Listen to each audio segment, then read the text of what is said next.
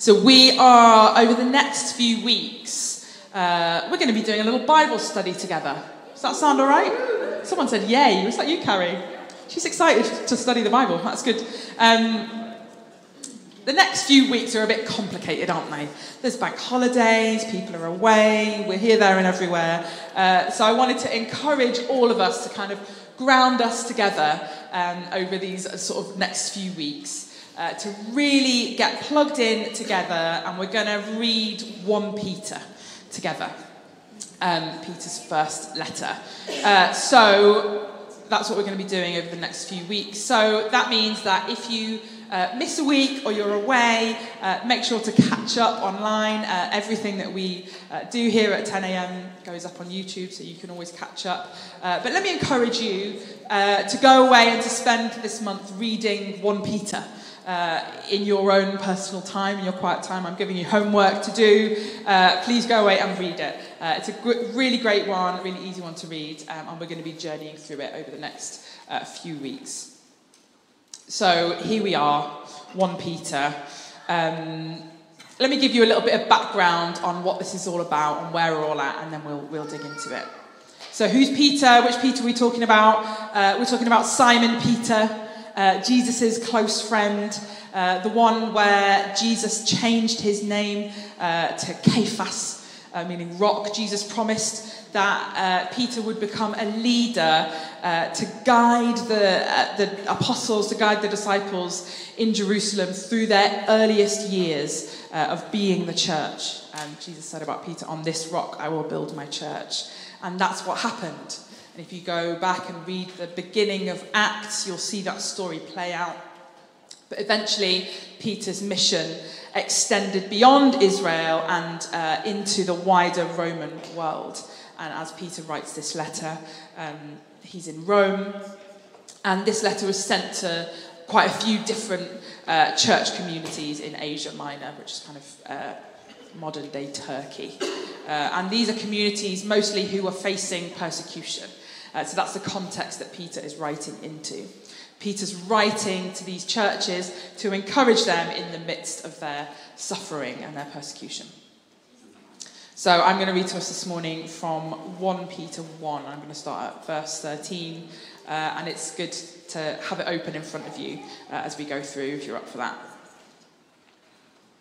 So 1 Peter 1 from verse 13. Therefore, with minds that are alert and fully sober. Set your hope on the grace to be brought to you when Jesus Christ is revealed at his coming. As obedient children, do not conform to the evil desires you had when you lived in ignorance. But just as he who called you is holy, so be holy in all you do. For it is written, Be holy, because I am holy. Since you call on a Father who judges each person's work impartially, Live out your time as foreigners here in reverent fear. For you know that it was not with perishable things such as silver or gold that you were redeemed from the empty way of life handed down to you from your ancestors, but with the precious blood of Christ, a lamb without blemish or defect. He was chosen before the creation of the world, but was revealed in these last times for your sake. Through him you believe in God who raised him from the dead and glorified him. And so your faith and hope are in God. Now that you have purified yourselves by obeying the truth, so that you have sincere love for each other, love one another deeply from the heart. For you have been born again, not of perishable seed, but of imperishable, through the living and enduring word of God. For all people are like grass, and all their glory is like the flowers of the field. Grass withers and the flowers fall, but the word of the Lord endures forever. And this is the word that was preached to you. Therefore, rid yourselves of all malice and all deceit, hypocrisy, envy, and slander of every kind. Like newborn babies, crave pure spiritual milk, so that by it you may grow up in your salvation, now that you have tasted that the Lord is good. So, Jesus, we thank you for your word. And we thank you for Peter and for his journey in leading the churches. And we thank you for the wisdom that he wrote that we get to dive into today. So, Holy Spirit, would you come and speak to our hearts as we think together about holiness? Come and guide us and lead us, we pray. Amen. Amen. So, yeah, I'm going to talk to us a little bit about holiness this morning. Peter is writing to encourage the church. This letter is designed for the purposes of encouragement. But this definitely isn't a fluffy kind of keep going, you'll be fine kind of letter. What Peter's doing in this letter is he's reminding the early church of their identity. And he's reminding them within that of the standard of holiness that they are called to within that identity. And holiness is a huge thing, it's a big idea. And sometimes we can reduce the idea of holiness, can't we, down to uh, being good because God wants me to be.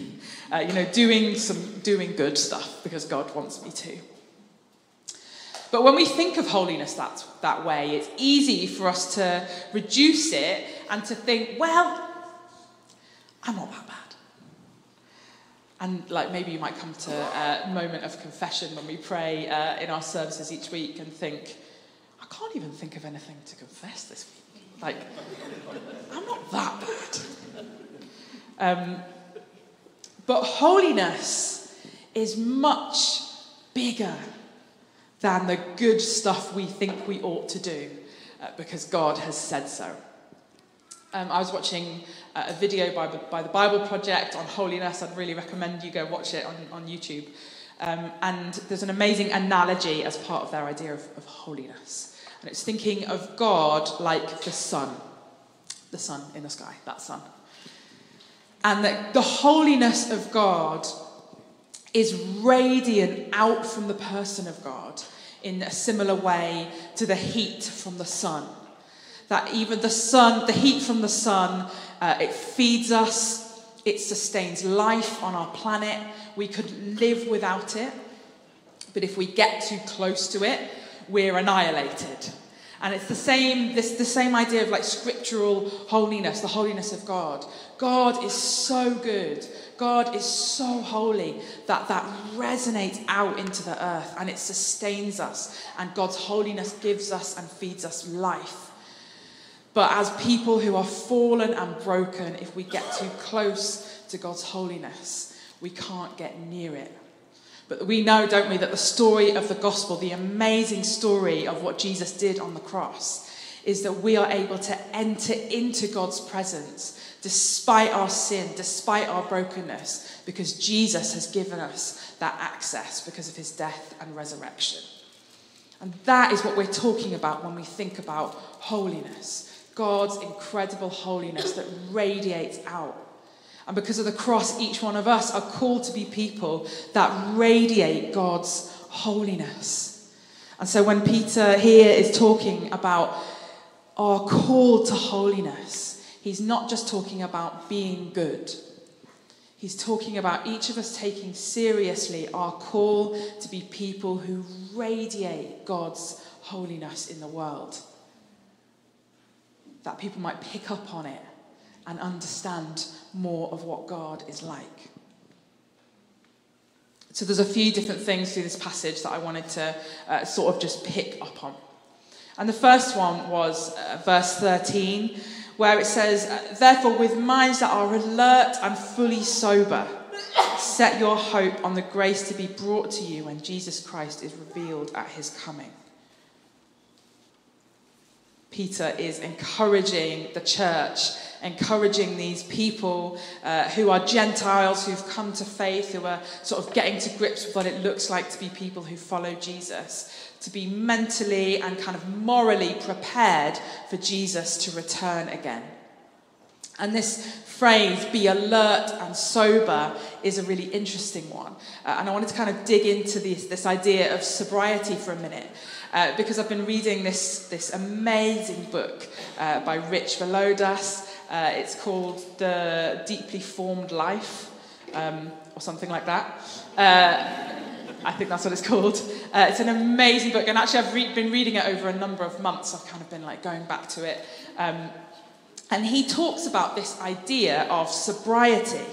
He says this the practice of sobriety is not just for people in drug or sex rehab programs, it's for all of us. Sobriety is intrinsically connected to truthfulness and to transparency. Transparency.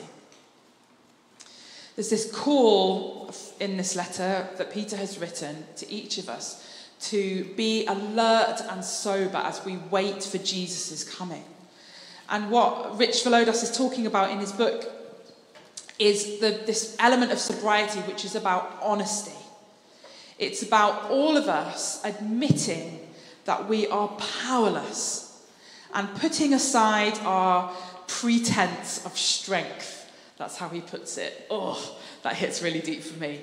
Putting aside our pretense of strength, putting aside the fact that we, each of us, pretend to be people who've got it together, who are strong, who can handle it.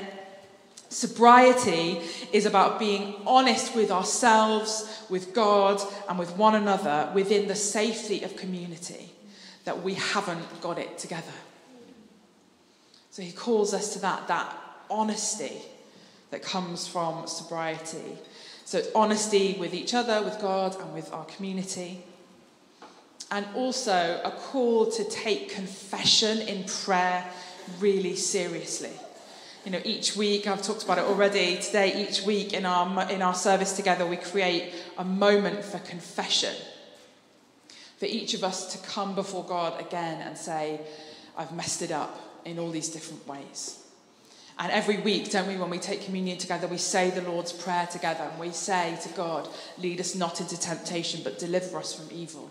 And in that moment, we're not, we're not asking God not to tempt us. What we're doing is we're saying, God, we are weak. We're confessing again, we're being honest with Him that we are weak and we can't do this stuff without Him. Dallas Willard says when we pray that prayer, it's a vote of no confidence in our own abilities. The heart of a sober person is one who repeatedly reminds themselves, I'm not as strong as I think or as I say I am. And that's an amazing challenge for each one of us, isn't it? That Peter uh, places on us. Be alert and sober. Let's be people who are honest with one another uh, in the safety of the community that we have as part of the family of the church. That we are weak and we can't do it without Him. But there is great power in confessing that to God and to one another. Interestingly, the uh, kind of outpouring of the Holy Spirit that has been going on um, in Asbury over in America, it's been characterized by this call to repentance and to confession. To this sense that as we come into the presence of God, we need to continually remember to get right with Him as we do that. And here in 1 Peter, we can sort of see why. You know, we're called to this alert and sober life. And when we do that, we're being called into this attitude of keeping our eyes fixed on Jesus as we look to the hope that we have in what he has done and that he's going to come again and bring all things back to himself. So be alert and sober. And then in, in verse 16, well, 15 and 16, just as he who is just as he who called you is holy, so be holy in all you do. For it is written, Be holy, because I am holy. And like I said at the beginning, holiness is about so much more than just being good. Holiness is about a family resemblance. Holiness is about each of us looking like children of God to the world. That quote that uh, one Peter write, that Peter writes, uh, "Be holy because I am holy." That's from uh, from Leviticus. that, uh, that whole amazing collection of commands from God to the people of Israel. And now, what Peter is doing is he's reminding these Gentiles that he's writing, these people who have not grown up in the Jewish faith, uh, but who have come to faith in Jesus, that they are included in the story of God's people, the Israelites. And just as those people were called to holiness, the holiness of God, so too are they, and so too are we. We are the children of God, and He is our Father. They and we have been born again into this incredible family. And Peter is encouraging the people that he's writing to, encouraging us into obedience as God's children. He's encouraging not them not to revert back to their previous ways of being, but to remember everything that they've known now in Jesus and to continue to remember it and to continue to hold that in high regard and follow Him. And it reminds me a bit of um, you shouldn't talk about your children too much when you're preaching, uh, but it's made me think a little bit about um, my angel second daughter, Phoebe, uh, who I love deeply. And um, she, I really do, she's amazing. Uh, get to know her if you don't.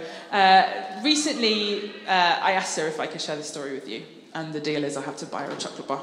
Um, Phoebe, uh, one of the challenges that she has had recently uh, is sitting, she's four, just give you context, uh, is sitting at the table during dinner time.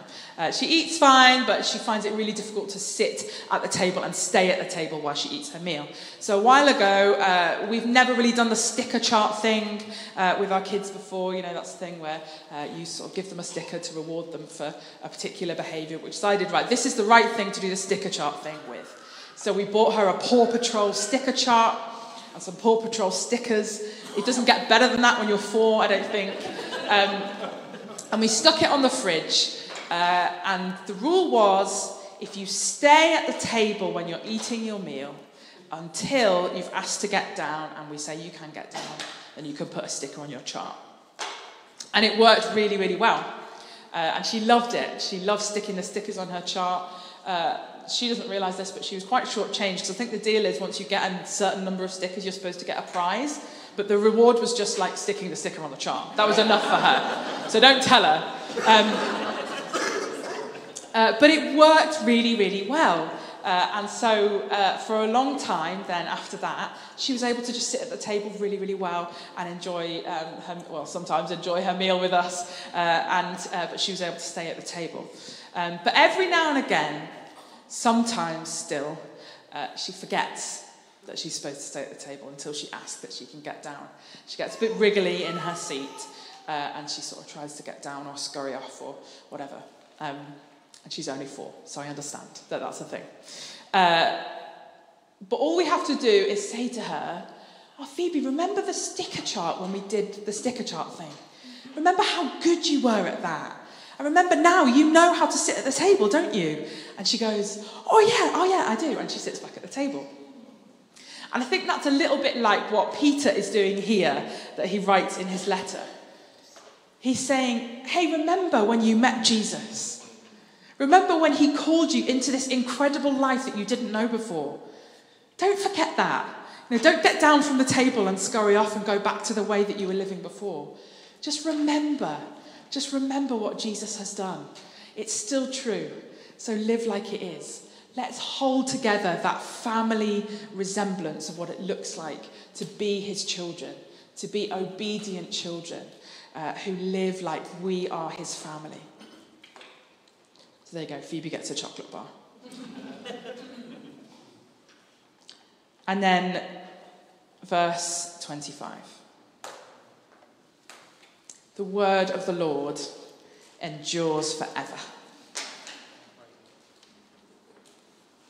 How can we be sure of what this holiness that we are called to actually practically looks like for us day to day? Well, it's when we're in the Word of God that the pursuit of holiness and what it looks like continues to be revealed to us. We're reminded again and again of what it looks like to be holy people. And really, we know, don't we, that the command is that we love one another. Now that you have purified yourselves by obeying the truth, so that you have sincere love for each other. Love one another deeply from the heart, says Peter. The word of the Lord endures forever. And so we know, we know that really, don't we? We know what we have to do. We know what holiness looks like because Jesus has told us. Jesus said when he's asked what the greatest commandment is, he says, Love the Lord your God with all your heart and with all your soul and with all your mind. This is the first and greatest commandment, and the second is like it love your neighbour as yourself. And all the law and the prophets hang on these two commandments. We know, really, don't we? That's, that's practically what holiness looks like. But we need each time to feed ourselves with the word. And when we're doing that, we're not surprised to find that holiness looks like loving God and loving others. And then Peter goes into a little bit more uh, depth to remind us of what that might look like a little bit. Therefore, rid yourselves of all malice and all deceit, hypocrisy, envy, and slander of any kind. Basically, don't slag each other off. Don't be horrible to each other. Don't talk behind each other's back. Don't be nice to people to their face and horrible to them behind their back. That is the standard of holiness that Peter is reminding each one of us that we are called to as a family, called to as a community, as we're called to this family resemblance. That it's what it what looks like to be his children, to be his people. And he says this like newborn babies, crave pure spiritual milk, so that by it you may grow up in your salvation, now that you have tasted that the Lord is good saying you've tasted it, you've seen it, you know how good God is now, you've met Jesus, and your lives have been changed. But continue to feed on his word that you might be nourished and grow up in, in the faith. Many of you will know that newborn babies drink milk little and often and with real urgency and real desperation I'm sure many of you have uh, dealt with an urgent newborn baby that needs feeding, and they let you know about it very quickly.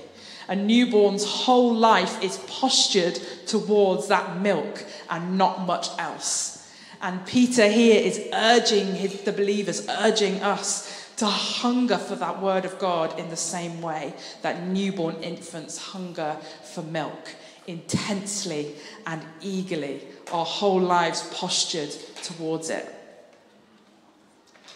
And Peter gives us this reminder that is the Word of God that enables us to grow in our experience of the fullness of salvation that we have received.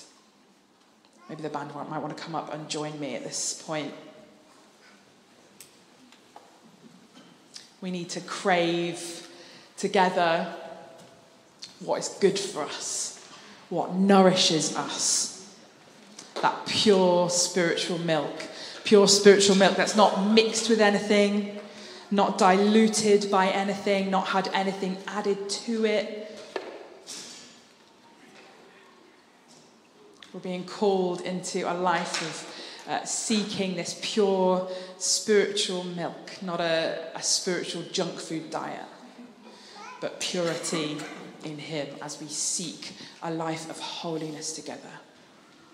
Why don't we stand together if you're able to?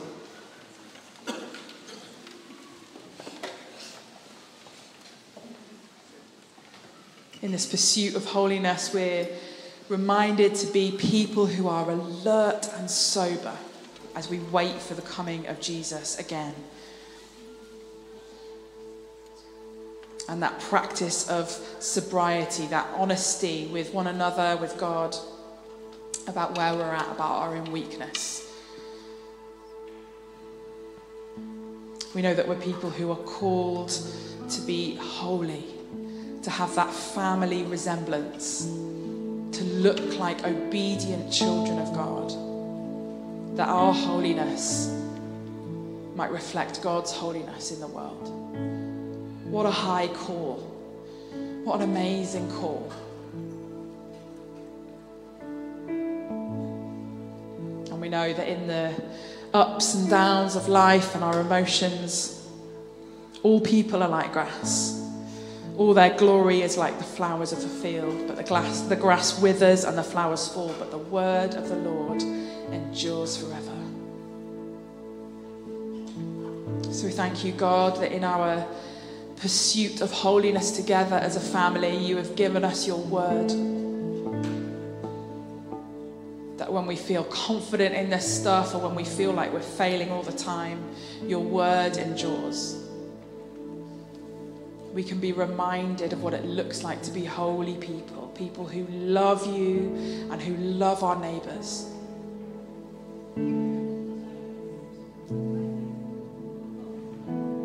Holy Spirit, would you come and meet us in this moment? We want to be people who are alert and sober as we wait for you.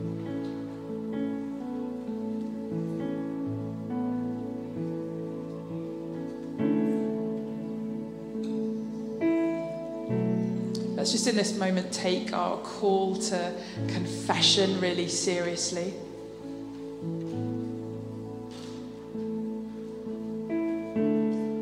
Because we know that we're in the context of God's grace that has been won for us at high cost by Jesus on the cross. let's acknowledge our weakness, acknowledge that we can't do it by ourselves.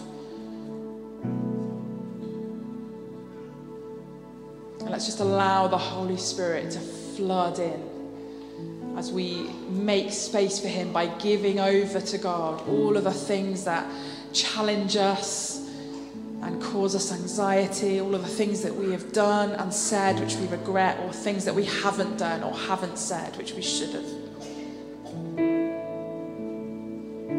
And there is power in confession. We don't have to be afraid of it.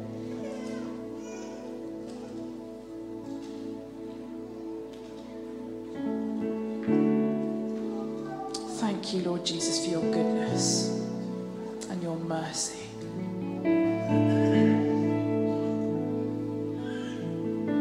would you help us, Holy Spirit, as we give over these things to you, these things that have separated us from our pursuit of holiness? Would you just remind us afresh this morning of the joy that it is to be called into a life with you? To be called into a life of holiness, of loving you faithfully, and of reaching out in love to other people. Come, Holy Spirit.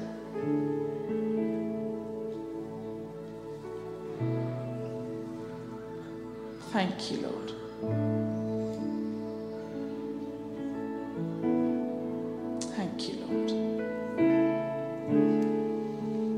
sing a song of worship together before we come and take communion.